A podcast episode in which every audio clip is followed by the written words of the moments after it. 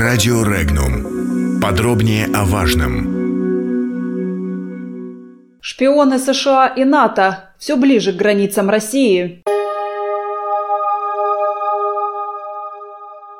Самолет-разведчик военно-морских сил США приблизился на рекордно малое расстояние к границе России над Финским заливом. Патрульный противолодочный самолет «Посейдон» на 19 километров приблизился к российскому острову Гогланд на 169 километров к Кронштадту, а также на 126 километров к Выборгу, оставаясь в воздушном пространстве Финляндии. Стоит напомнить, что ранее самолеты-шпионы США приближались к северо-западным границам России со стороны Эстонии и прочих прибалтийских государств, оставаясь на расстоянии более 200 километров от окраин Санкт-Петербурга.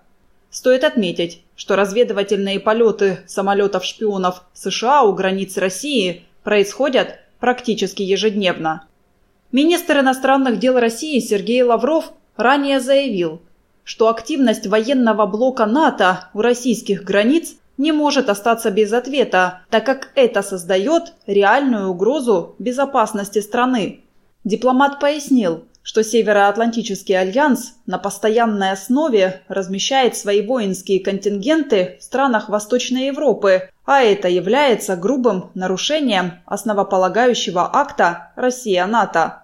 Глава российского внешнеполитического ведомства напомнил, что в Прибалтике на постоянной основе развернуты соответствующие бригады. Кроме того, полным ходом идет создание американских объектов противоракетной глобальной системы обороны в Румынии. Также власти Польши хотят разместить на своей территории дивизию вооруженных сил США и создать полноценную американскую базу. При этом власти США заявили, что выйдут из договора о ликвидации ракет средней и меньшей дальности. Авиация стран НАТО летает у российских границ легально, и максимум, что можно сделать, поднять в воздух один-два истребителя, считает военный обозреватель информационного агентства «Регнум» Леонид Нерсисян. Комментарии. Полеты разведывательной авиации стран НАТО у российских границ в последние годы не являются редкостью и проводятся довольно часто.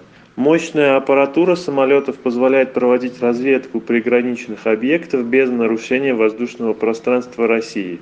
Таким образом, юридически такие полеты абсолютно легальны.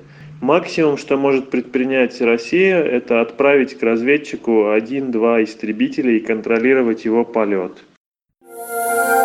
Подробности читайте на сайте Regnum.ru.